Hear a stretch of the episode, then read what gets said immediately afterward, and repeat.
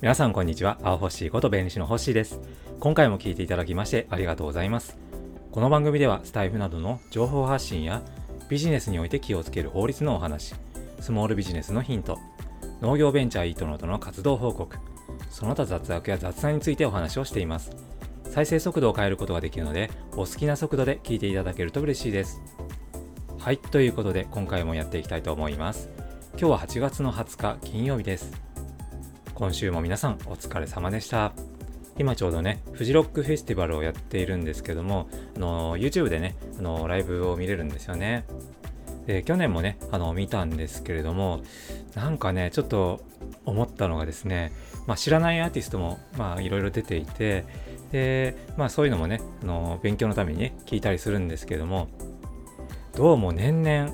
あまりこういう音楽にですね、あの興味があの薄れてきてるなっていうね、ちょっとあの危機感を感じております。もともとはね、あの大学時代サークルをやっていたぐらいね、あちなみにあのギターとボーカルをね、やっておりました。まあそれぐらい結構音楽大好きでですね、CD とかもね、ほんと月何十枚も買ってる、まあそういうようなね、あの青年時代を過ごしておりました。ただ最近はですね、もう新しいアーティストがどんどんね、あの出てくると、もう覚えるのがめんどくさくなってくるっていうね、いやー、これはおじさん化しているのか それともね、あの音楽に興味がなくなってきたのか、まあ、もしくは、えー、好きな音楽のジャンルが変わってきたのかもしれません。まあ、ロックとかね、あのー、最近確かにあんまり聞いてないかもしれないなっていうふうに、えー、思ったんですよね。もともとクラブミュージック系が好きというのと、あとはシティポップですよね。ああいう軽やかな感じのが、まあ、最近の好みということで、音楽の趣味ってコロコロね、あの変わるので、そのせいかもしれませんね。あ、でも、マン・ウィザ・ミッションはね、今日これからあのやるので、それだけはね、ちょっと聞いておこうかなと思います。というわけで今回のテーマ、学生に伝えた勉強の極意10か条、えー、前編というテーマでお話をいたします。えー、以前僕はですね、あの大学で教えていたことがありまして、あ今はね、やっていないんですけれども、の弁理士を目指す母校の学生向けに、何年か法律に関する講義をしていました。でその学生たちと、えー、3年前にですねあの合宿に行ったことがあってその中でねあの勉強の極意というか、まあ、自分が大切だと思っていることを、えー、お話ししたんですね。でその時のメモがあったので、まあ、何かのね参考になればなと思いまして今回はそれをご紹介します。メモにはいろんなことが書いてあるんですけども、時間も限られているので、え10箇条にまとめました。えちょっと長くなるので、え前編と後編に分けます。なるべく一般化して、え皆さんにも役立つようにお話ししたいと考えております。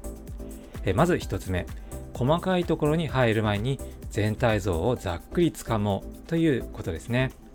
え法律の勉強ってあのつい細かい条文だとか判例なんかにあの目が行きがちなんですけれども、えー、そうなるとですねあの膨大な量の知識を、ね、あの目の前にしてあの屈してしまいがちになります。法律以外でもそうなんですけども勉強を諦めてしまうというのはあのこういう覚えることがたくさんあってですね、まあ、何度もつまずくたびにもう嫌になってしまうということがあほとんどなのかなと思います。したがっていきなり細かいところに入り込んで一文一文覚えようとしたり暗記しようとしたりするのではなく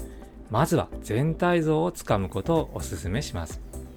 全体像をつかむと細かいところに入った時もあこの部分はこう考えればいいんだと新しい知識の理解が早いんですよね。なので例えば本を読む時とかも目次や前書き後書きなんかを読んで、え全体像をつかんでから本文を読むと、え頭に入りやすくなります今だと本を解説した YouTube だとか、えブログなんかを公開してくれている人も多いので、えまずそういうのをね、あのさらっと見てから本を読むというのもいいかもしれません。それでは2つ目。いつも目的や趣旨に遡って考えるということです。え法律にはですね、必ず制定された目的、これ法目的って言いますけども、えー、法目的や条文の趣旨があります。で、法目的は、えー、大体第1条だとか、えー、初めの方に書かれていますけども、えー、法律の中の細かい条文は、この法目的に沿って作られているので、条文を理解する上でとっても重要なんですね。それから条文一つ一つにも、え、作られた趣旨というものがあります。時代の変化に伴って改正されて、新しく追加されたり、削除されたり、変更されたり、なぜこの一文が入ったのか、この文言になっているのかという趣旨を考えることが結果的に条文を覚えやすくなるコツなんですね。法律以外の勉強でもなぜこうなっているのか、どういう背景でこうなったのかといったことを、え、意識して本などを読むと一見覚えることが多くなって、え、大変なように見えるけれども実は覚えやすくなって、え、近道になっていることが多いです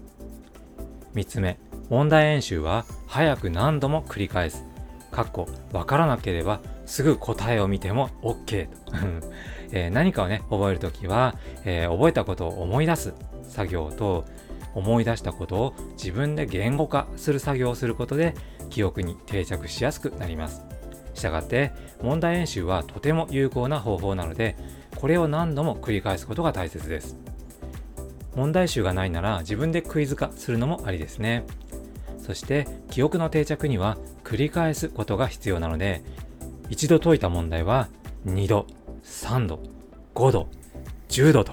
何度もね、あの、繰り返すことが、えー、大事です。なので、ちょっと考えてもわからないところ、わかりそうもないところは、すぐに答えを見ても OK だと考えています。ここはまあ賛否両論あるところでしょうけれども、まあ、分からないところで立ち止まるっていうのは、まあ、時間の無駄になってしまうので、まあ、その分はね、あの繰り返す方向に回した方が得策です。じっくり考えることよりも回答に至るパターンを覚えてしまった方が効率的なんですね。したがって分からなかったらすぐに回答解説を読んでしまってなぜその答えになるのかの理解に、えー、努めるといいと思います。4つ目、正しい答えよりも間違った理由を覚えよう。問題を解いていて間違えるとします。その時に正しい答えを覚えようとしてしまうのですけれども、そうではなく、なぜ間違えたのか、なぜこの答えになるのかを意識して解説を読むということが大切なんですね。特に一度間違えたところは間違った理由を理解していないと割と何度も間違いやすいです。また自分が間違えたところは他の人も間違いやすいところだったりするのでここをきちんと押さえておくと周りと差をつけやすくなります。したがって間違えたところを間違った理由とともに専用のノートなどにまとめておくとミスしにくくなるのでおすすめです。5つ目、どのように勉強するか、えー、how ですね、よりもなぜ勉強するのか、why ですね、が大事ということですね。今はね、あの世の中にはいろんな情報が溢れていて、それこそ勉強法と呼ばれるものは、もう検索すればね、もう山ほど見つかります。したがっていろんな勉強法を追いかけるよりもなぜ勉強するのかっていう理由を自分の中で明確にすることが大切になっていると感じます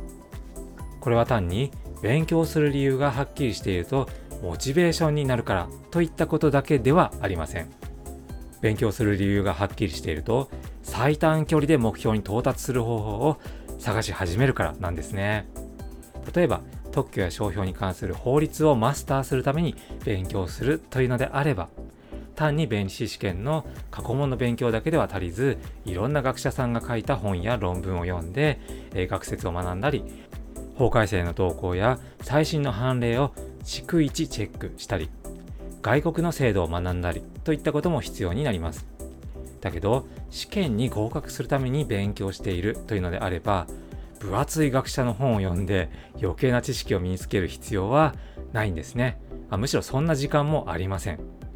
まあ、僕が受験生の時はですね、まあ、この辺りをはっきり意識していなくてですね、もうほんと分厚い本をね、あの頑張って読んでしまって、非常に非効率的な勉強をしていました。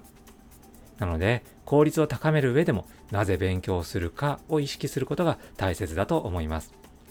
以上、今回は学生に伝えた勉強の極意の10箇条の前編をお届けしました。次回は後編をお届けします。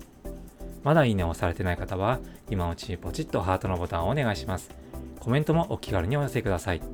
フォローがまだの方は、ぜひこのチャンネルをフォローしてもらえると嬉しいです。